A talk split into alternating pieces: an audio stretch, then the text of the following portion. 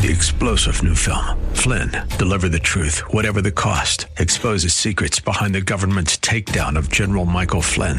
Flynn knew what the intel world had been up to. He ordered the first audit of the use of contractors. This set off alarm bells. He told the truth. He was the most dangerous person for Donald Trump to hire. They had to get rid of Flynn.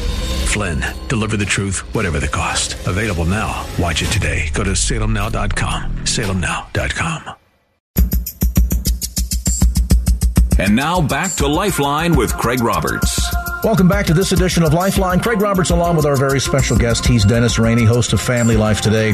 Again, the new book, Stepping Up, A Call to Courageous Manhood, available through Bay Area Christian bookstores as well as through the Family Life website, familylife.com. That's familylife.com. You know, just before the break, Dennis, we were talking a bit about uh, learning how to act in a courageous fashion. And you mentioned some of the things that are besetting the American family today, whether we're talking about uh, kids that are trapped under the force of peer pressure that leads to sexually acting out, rebellion, pornography, drugs, the whole list.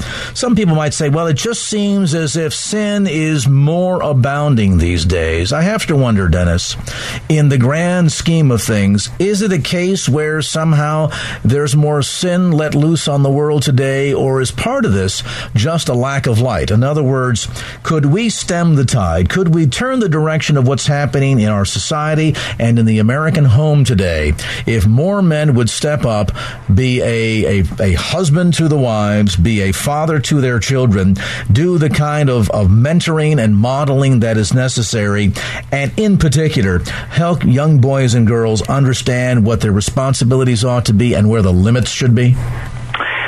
Great question and uh, I'm going to let Isaiah. I'm going to let Isaiah answer or cast a little light on the answer in Isaiah 59. Isaiah is talking about how bad the day was.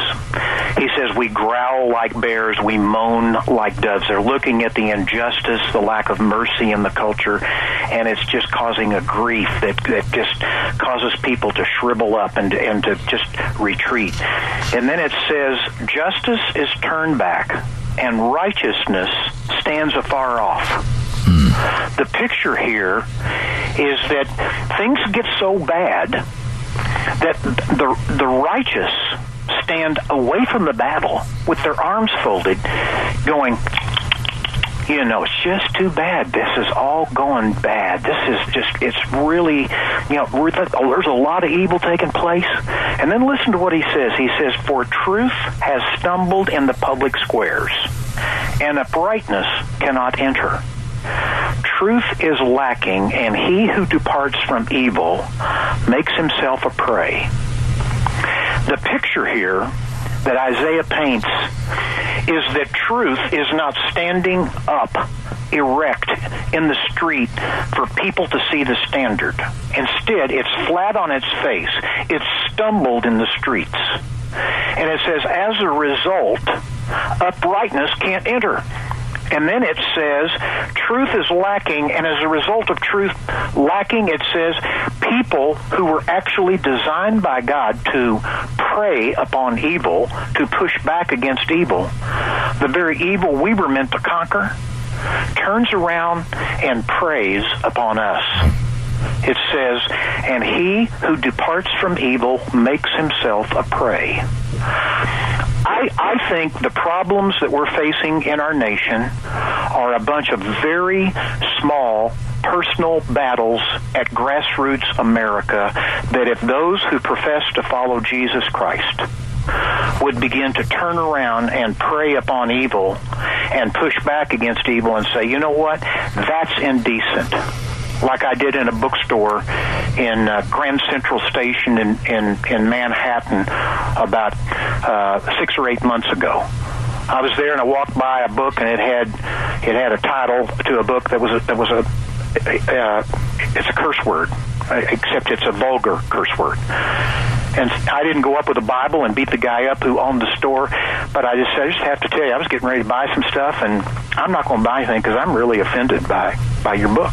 And it, it resulted in a very healthy conversation between that shop owner and me. And you had to wonder how many people have walked by that book. I saw a little kid looking at it, a six year old kid.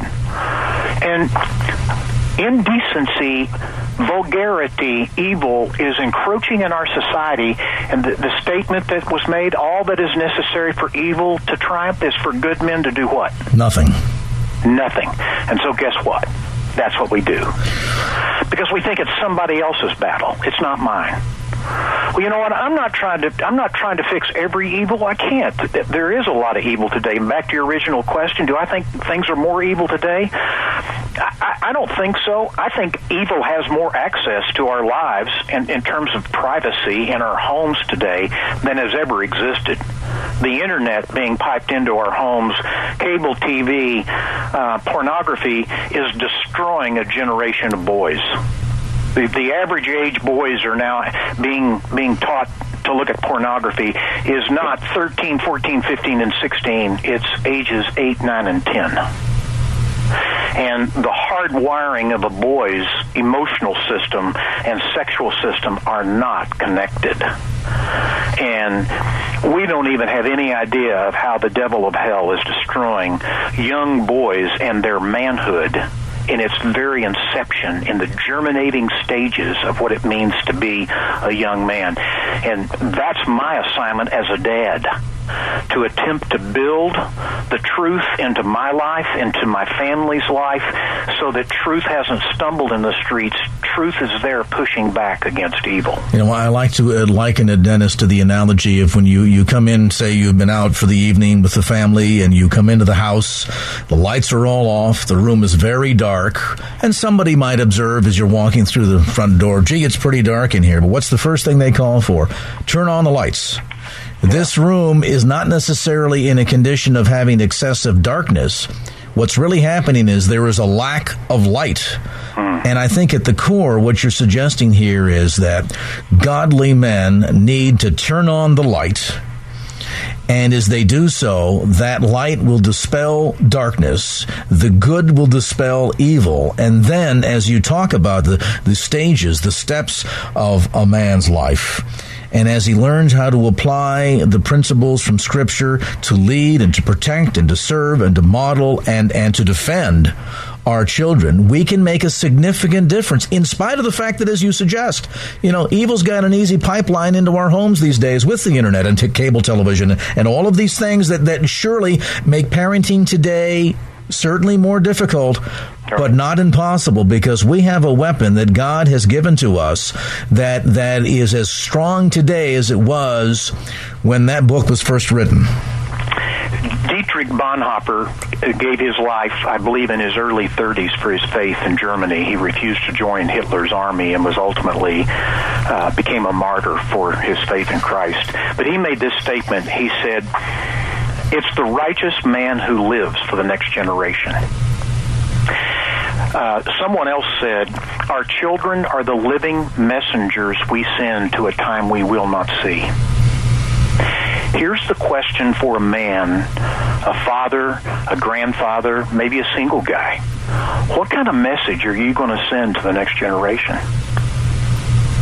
What's your imprint on other people's lives for Jesus Christ that leaves the mark of God's goodness, God's mercy, God's love, God's grace to to imprint that on the next generation's lives. So they're going to make a difference when you're gone. So you're suggesting, Dennis, even today, as we see a lot of debate about the debt ceiling and how we are passing this huge amount of indebtedness on to, to future generations, to our children and our grandchildren, that perhaps for the Christian man, the question of what we're going to leave, the legacy that we will leave for future generations is, one of an even grander and, and more critical and more serious answer, isn't it? There's, in my opinion, the battleground for for the nation. We we certainly have to have fiscal responsibility. We have to have godly leaders in Washington D.C. and the state houses of all 50 states. But I'm going to tell you something. America has survived um, political corruption. It cannot survive the breakdown of its most basic unit, the family. No nation will survive that breakdown. Martin Luther King Jr. made this statement. He said, Cowardice asks the question, is it safe? Expediency asks the question, is it politic? Vanity asks the question, is it popular? but conscience asks the question, is it right? And you said it a few minutes ago, Craig. I, I think it's it's our choices, the choices we make, deciding to be God's man, and it's why I like the title of the book, "Stepping Up." It's just amazing how often men use that with one another. Uh, you know, I, I stepped up. I made the commitment. Um, whether it's a single guy listening right now who's who's avoided making the commitment of marriage, there's a lot of guys today prolonging adolescence, wanting to be single and have fun and not assume responsibility well into their 30s. There are even those who are sociologists, Craig, who are recommending that we prolong adolescence for another 10 to 15 years.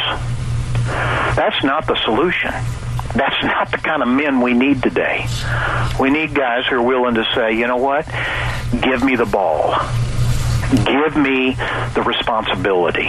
I'm going to fail. I may fail forward, but I'm going to step up. I'm going to attempt to make my mark for Jesus Christ and make a difference.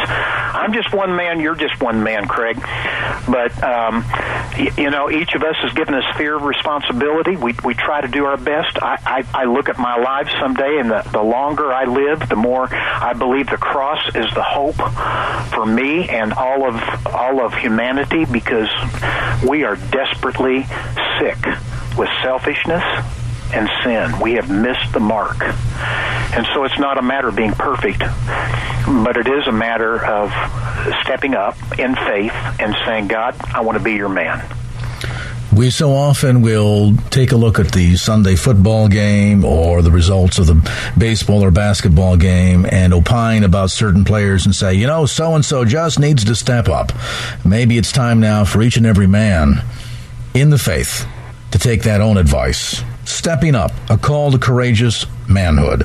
The new book, by the way, available through the resource ministry of Family Life at familylife.com. That's familylife.com. The broadcast, Family Life Today, weekday mornings at 8.30 a.m. right here on KFAX. And the author of Stepping Up, a call to courageous manhood, our special guest on this edition of Lifeline, Dennis Rainey. Dennis, as always, an education to visit with your brother. Appreciate your time today, and uh, we'll catch you on the radio, as they say, uh, tomorrow at 8.30 a.m.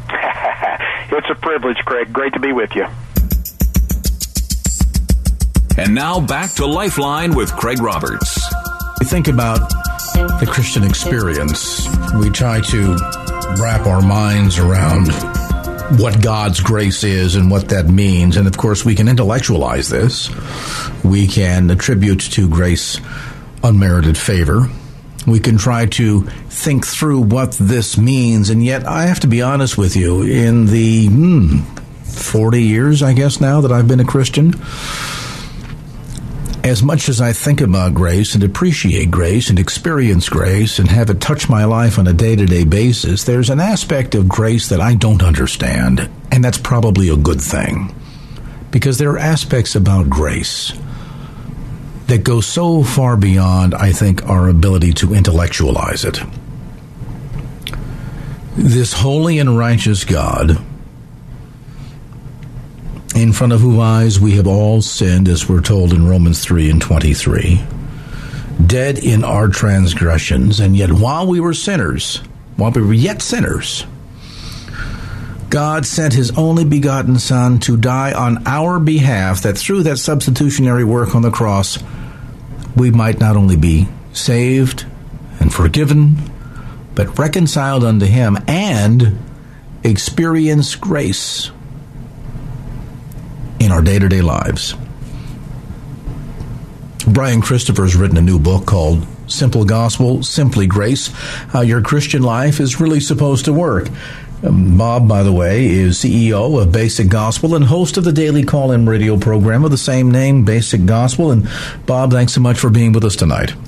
Well, thank you, Craig. It's great to be with you. Looking forward to the time together. It's an important topic, I think, because um, believers, I think, of, of any stage in their walk with Christ need to be reminded of how incredible this grace is that God has shown toward us and the totality of what it means is we see Christ as that bridge between uh, death and life and, and what it means to be reconciled unto very God Himself because of His grace for us, um, I think ought to simply leave every Christian, again, no matter what stage they're at in their walk with Christ, ought to leave every Christian absolutely with their minds blown by this?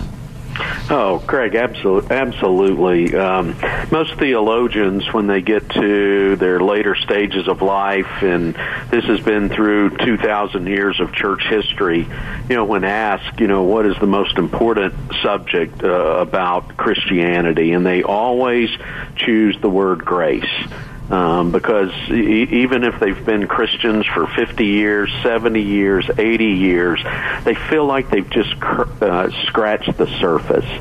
And, and grace is one of these big words. I mean, Jesus Christ is full of truth and grace. Jesus Christ is grace itself in, in essence. And when you think how big Jesus is, that's when you start to get an idea of just how big this grace of God is and how powerful it is to make us alive together with Christ. So I think it's the most important subject, uh, most important word in the in the Bible, apart from Jesus Christ and, and the Word God itself. Is it a word that we need to keep coming back to again and again and again? In other words, uh, sometimes you, you, you hear some that might suggest that this grace is a one-time experience that God showed His grace toward mankind uh, there at Calvary. We can uh, partake of that grace in our salvation experience, and then once one once it's done, it's done. Is it is it that way, Bob, or is it really an ongoing experience?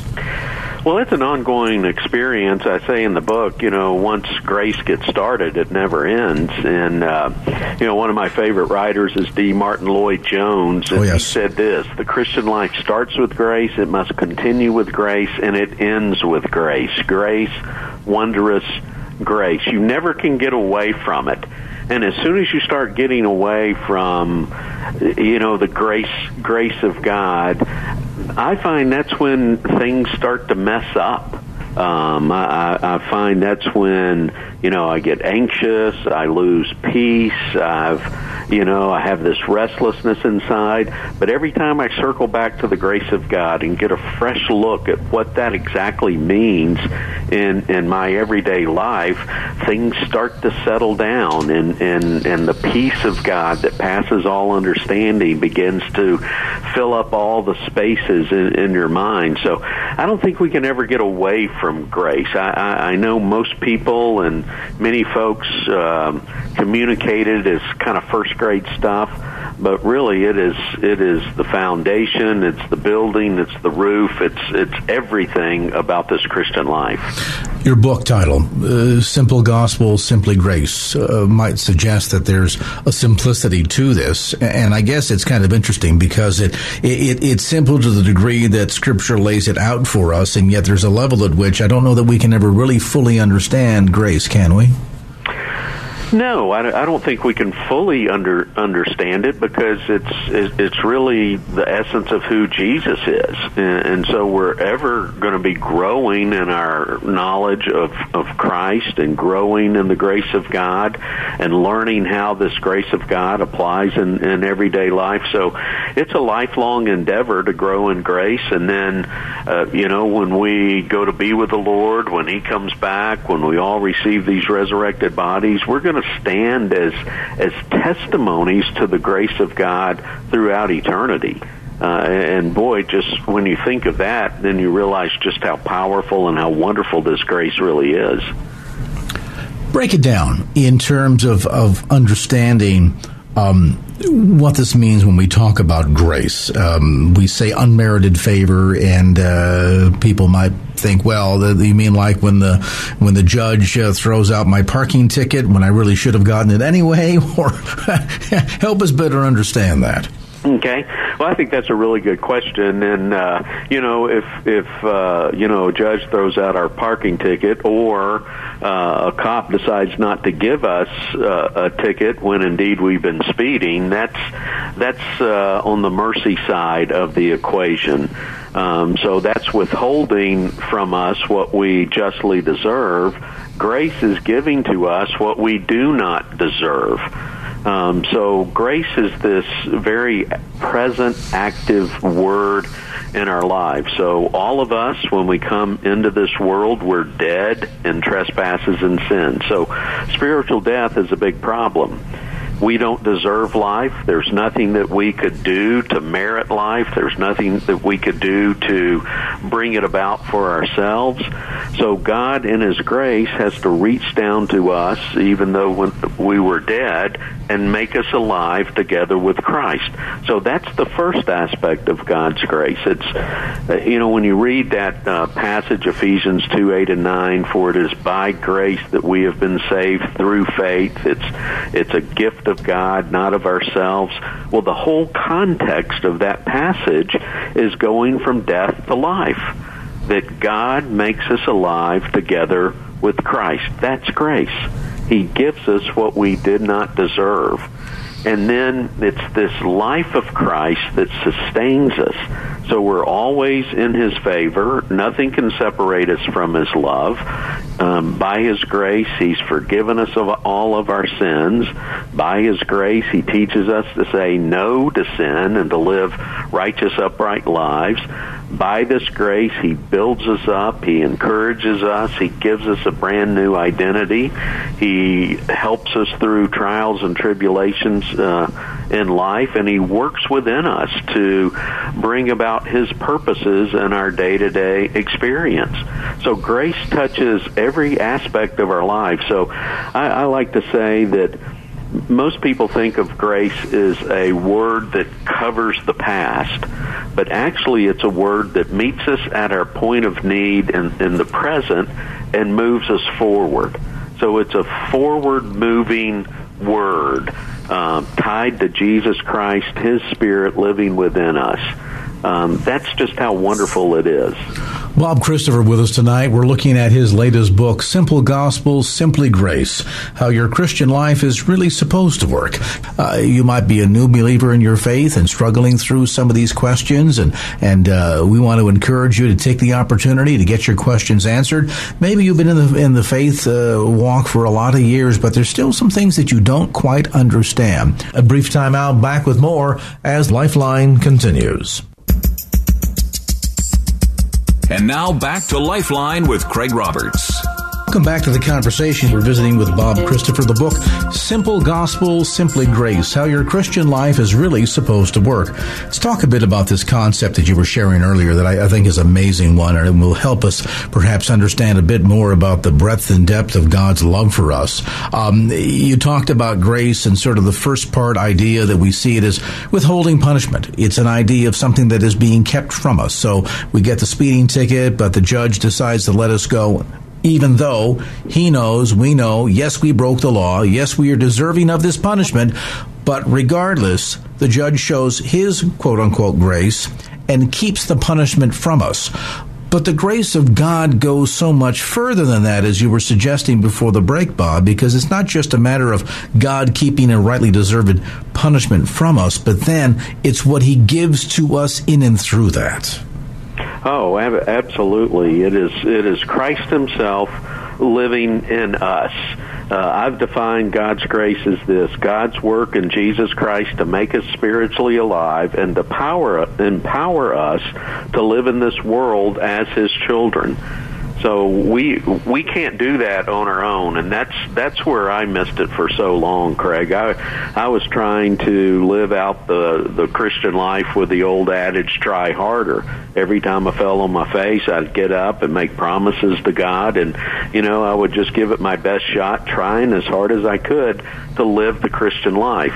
And the harder I, tr- I tried, the tighter sin's grip became in my life. And when I finally understood the grace of God as as being more than merely a covering for the past, that's when the Christian life started to make sense. That's when I really discovered how it was supposed to work. Jesus Christ living his life in and through us.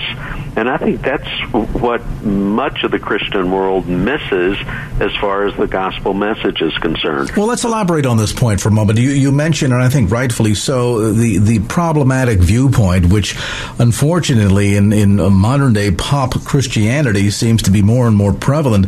This idea of Christianity being a, like a self help program or self improvement program. Uh, we hear this kind of nonsense preached from the pulpit of, of Joel Osteen. Uh, it sounds to me uh, like an Anthony Robbins seminar seminar without walking on hot coals, and, and you have to pay, of course, uh, or contribute to the uh, to, to, the offering plate at some point during the service. But it it almost well, it doesn't almost it outright cheapens grace and, and turns what God is meaning to be this wonderful experience of, as you suggest, not just withholding punishment, but then giving to us. It, it really short circuits and robs us of the fullness of His grace when we see it as just this sort of self and help or self improvement program. Yeah. God doesn't want to make us better. He wants to make dead people alive in Christ. I mean, our, our old way of life was empty. Uh, Peter uh, really really nailed it in his first letter when he said that life that was handed down to us from our moms and dads is nothing but an empty life. Uh, you can slice it every way you, you can, and it still comes up empty. So God sent Jesus to put an end to that old life and to raise us up with Him so we could walk in the newness of life. And that newness of life is a life lived by grace through faith in Jesus. Um, and we really have to learn to embrace that simplicity. And and here's where the difficulty lies, Craig. Faith is a foreign concept to us until Christ comes in our lives. And then we start to discover what a life of faith is all about. So, constantly from you know, Genesis through Revelations, we see these reminders. Trust the Lord. Trust in the Lord with all your heart and lean not on your own understanding. Those who put their confidence in the Lord, those who believe the Lord. That's the one thing that God is looking for from us, a heart that believes Him. And in that faith, all kinds of incredible things happen in our day to day lives. But why is it that so often, Bob, we wind up getting bogged down in fear and in guilt? And it, it, it becomes, I, I, think of, we see this every once in a while, some of these extreme sports programs on TV. And you watch these guys going whitewater rafting, and all of a sudden they're heading down and they think they're having the grand old time. Then all of a sudden, uh, the, the torment of the water overcomes the, the raft and overcomes them. They might find themselves suddenly out of control and running off the edge like you're about to head, you know, right over the the edge of the I don't know uh, Niagara Falls or something, and, and suddenly you become absolutely overwhelmed by fear and guilt, just like the guys get overwhelmed by the torrent of water when they get out of control. How, how do you how do you go about extracting yourself from that when the flow of the current is so fast? Well, Craig, that's a great uh, that's a great point, and and boy, a beautiful ana- analogy there as far as fear in our lives. Um, you know, fear has to do with punishment. That's how John connected it in his his first letter, and he says, "Perfect love casts away that fear."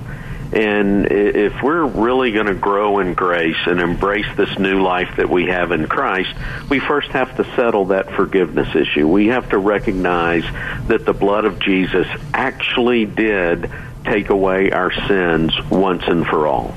Um, that is, I think, one of the most critical truths that, that we need to latch onto and really take our stand upon.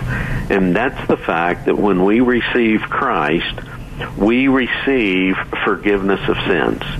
Um, Paul said it twice, once in his book to the Ephesians, once in his letter to Colossians, that in him we have redemption, the forgiveness of sins. So the question is, are you in Christ? And if you answer yes, then you can ask, well, what do you have according to these passages? Well, it says redemption, the forgiveness of sins. Now, the question that follows that is, do you really believe it? Do you really believe that right now, at this very moment, you have forgiveness of sins? And that becomes the real issue. If I struggle right there, that's when fear can take hold of my life. And we're going to pause on that point. When we come back, I want you to share with our listeners the uh, uh, story. I think it'll it'll paint a nice picture that will ideally illustrate the challenge here, particularly in that sense where sometimes we struggle with the notion that His grace is insufficient for us because we see ourselves as being unworthy and unlovable. And there's nothing worse when we end up getting caught. We'll come back to more of the conversation conversation with Bob Christopher as this edition of Lifeline continues. And now back to Lifeline with Craig Roberts. Simple Gospel, Simply Grace. Bob Christopher, my guest on this segment of Lifeline. And uh, Bob, as we talk about the struggles that we often have with this notion of uh, feeling unworthy, unlovable, sometimes uh, just feeling uncomfortable with the fact that we feel this sense of fear and guilt, uh, you've got a great story in the book about uh, your experience as a young man uh, with um, Binaca, which I have to be honest with you, when I first saw it, I thought, oh, I remember that. Didn't even realize they still made it. but tell us a bit about that story. I think it, it ideally helps illustrate this point. Well, well, Craig, it it was uh, an experience in seventh or eighth grade. I got involved in a shoplifting gang, and we would go into drugstores and and we would just steal things, things that we didn't need. And one of those things that we stole quite often uh, was this little breath freshener spray called Binaca well, one night, uh, Friday night, I spent the night with my friend David, and we went out and went to one of those stores, and we stole some Binaca, and we stole a lock. Why? It, just for the challenge of it, I guess. And uh, so we came back home, and you know, I went home the next day, and as as things would have it, David's mom went into his room and started cleaning up, and he and and she found the lock, and she asked David. uh where'd you get this? And uh, he said, well, we stole it. And you know he just he just he just caved like any person would, and uh, you know as moms do. Um, you know she dug a little deeper, and and David told the whole story about you know Bob actually stole it, and we got Binaca too, and so she uh, you know tried to figure out what to do, and then she picked up the phone and called my mom, and uh, that next Monday, I was delivering papers. Uh, I had skipped out on my band band rehearsal. I was a truant, so you know I'm a thief and a truant, and uh, you know mom's not real pleased with me. And uh, she says, "Get in the car," and I'm like, "No, it's a beautiful day." And finally, she says, "Binaca," and I was just done. I unraveled right then and there, and knew I had been caught, and you know I could just imagine the punishment that was coming my way. And uh, mom and dad decided they were going to take me back to every store that I had stolen something from, and I was going to get in front of the manager and confess what I had done, and they were going to leave my punishment in these managers' hands. And fortunately for me, they were lenient and just required that I paid back uh, pay them the money for the things that I, I stole, which I did. Um, but that didn't relieve my guilt because I knew you know, my sin held something with God. And at that point, I just walked on eggshells, wondering what God was going to do with me. I knew punishment was just around the corner.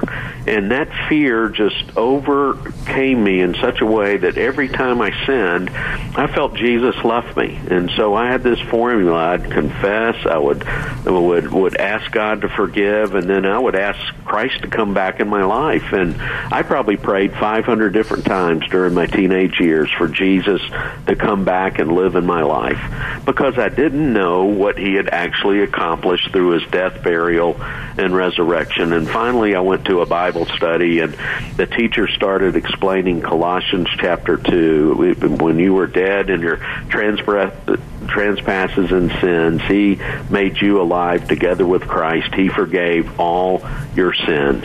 And that forgiveness just poured poured over me, just washed over me, and finally I rested in the finished work of Jesus. And that fear of punishment went away because I knew Jesus had taken my punishment for me. And in exchange for that, he gave me his righteousness.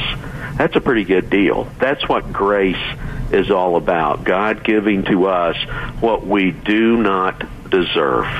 But because he loves us so much, he was willing to send Jesus to take our punishment for us so that we could stand in his presence as righteous as Jesus Christ himself.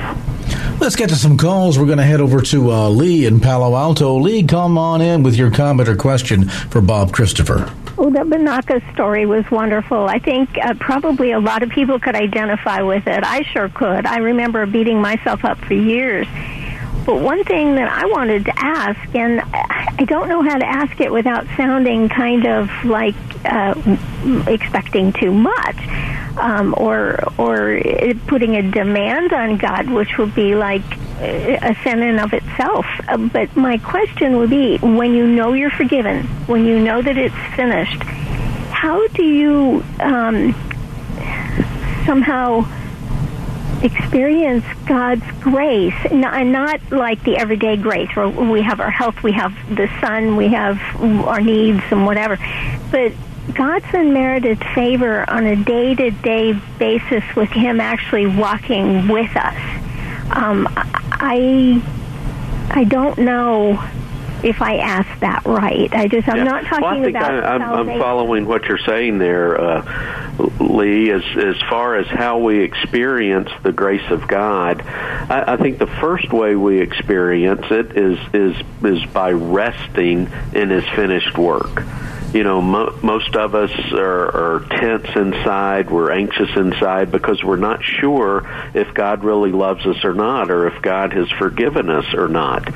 And when we finally come to that point and recognize that the work has been finished, we experience this sense of rest uh, inside of us. So that's the first way we experience it. And then we experience it um, by the Word of God becoming strong in our lives and, and us learning to say no to the temptations uh, of, of this world and the temptations of sin. We recognize that what the world has to offer is just empty and so I think we see a, a, sense of victory in our lives as far as the world is concerned. And then I think the third way that we experience the grace of God is is by really getting to know the heart of the Father and learning to see the world through his eyes and people through his eyes. And we get so caught up on in morality and trying to make the world a better place, but God sees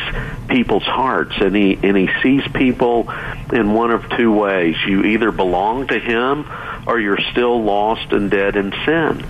And when we see it from God's perspective, then our hearts start to melt and we want to reach out with that gospel message. So the the grace just gives us, um, I, I think, deeper insight into the very heart uh, of of God the Father and what His love is all about for this world and the people that we shoulder uh, with every single day of our lives. Does that help, Lee? Yeah, it does. It helps greatly. I, I remember in the Old Testament where you had these people that poured out their hearts to God, like Hannah, who couldn't have the child, and and when she was in the temple with Eli, and and she just poured out her heart, and and God gave her the grace of answering that prayer. And I think the third one, because I, I know in my case, I, I know I'm saved and I'm in the Bible often and around other believers, but I want to see the, the, the Holy Spirit type, um, uh, how could I put it, like answer to prayer more than just in, in our area. Maybe it's just this area. It seems like there's a lot of Christians, but we're kind of impotent. Well, I think you're I think you're right because um, uh, you know our greatest asset as far as believers are concerned is is a knowledge of God. We really know what God is like because Jesus Christ has has made that known to us. You know, when we see Jesus, we see the Father. And so as we grow in our relationship with Jesus. And as we grow in our knowledge of who He is, I think we're going to see our hearts melt toward the world in, in a way that we want to reach out and, and connect those people to the love of Christ just as we have been connected to the love of Christ. So just uh, just make it your prayer that Lord, I want to grow in your grace. I want to grow in in the knowledge of who you are, and I guarantee you that's a prayer he will answer, and you will see that being answered in time. Very helpful. All right, we appreciate your call tonight, Lee. I guess part of this too is is is the ongoing struggle that we have with the flesh, Bob. Um, we we at a level because of the conviction of the Holy Spirit recognize that we are in need of of forgiveness. Uh, we recognize that we have sinned and offended a holy and righteous God, and and yet it's difficult for us sometimes. Once having had His grace extended to us, to fully accept that, embrace that, and I guess at certain levels, um, even learn uh, the concept of forgiving ourselves as much as God has forgiven us. I, I, got a kick in your book. You make reference, and this I think shows the, the level at which mankind struggles with this. That Stanford University here in our backyard actually has something they call the Forgiveness Project. Yes, yes, they do, and and they're trying to figure out if forgiveness is really an essential part of of well being and health and uh, you know normal relationships, and they're discovering that that's that that's the case. Um, but but they spend a lot of time on this idea of forgiving ourselves. And, and it's interesting when you when you scour the Word of God, there there's no place there where God says you need to forgive yourself.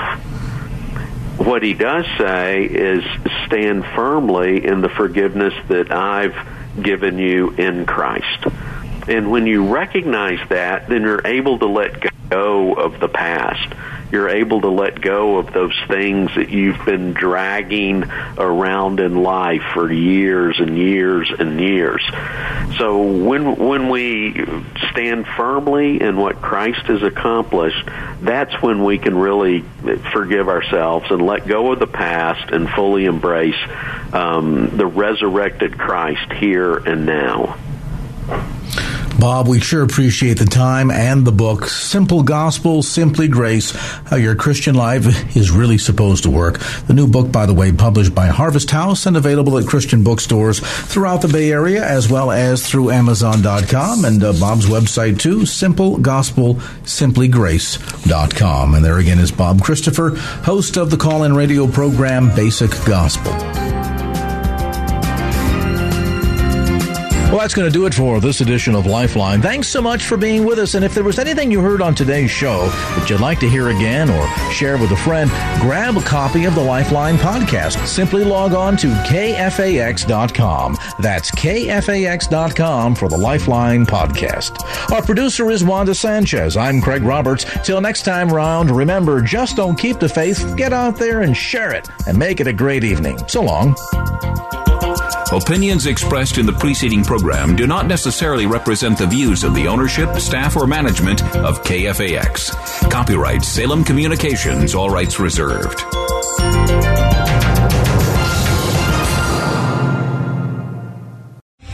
Three star general Michael J. Flynn, head of the Pentagon Intelligence Agency, knew all the government's dirty secrets. He was one of the most respected generals in the military. Flynn knew what the intel world had been up to, he understood its funding. He ordered the first audit of the use of contractors. This set off alarm bells. The explosive new documentary, Flynn, Deliver the Truth, Whatever the Cost, uncovers the facts behind this scandal. Flynn told the truth. He was the most dangerous person for Donald Trump to hire. I find out the worst enemy that I'm going to face in my life is right here in America. They took my assessment and they wanted me to change it. And I was like, I'm not changing it. They had to get rid of Flynn with in depth interviews, archival footage, and never before seen personal records of the man behind the headlines. I just felt like I was drowning. Flynn, deliver the truth, whatever the cost. Available now. Watch it today. Go to salemnow.com. Salemnow.com.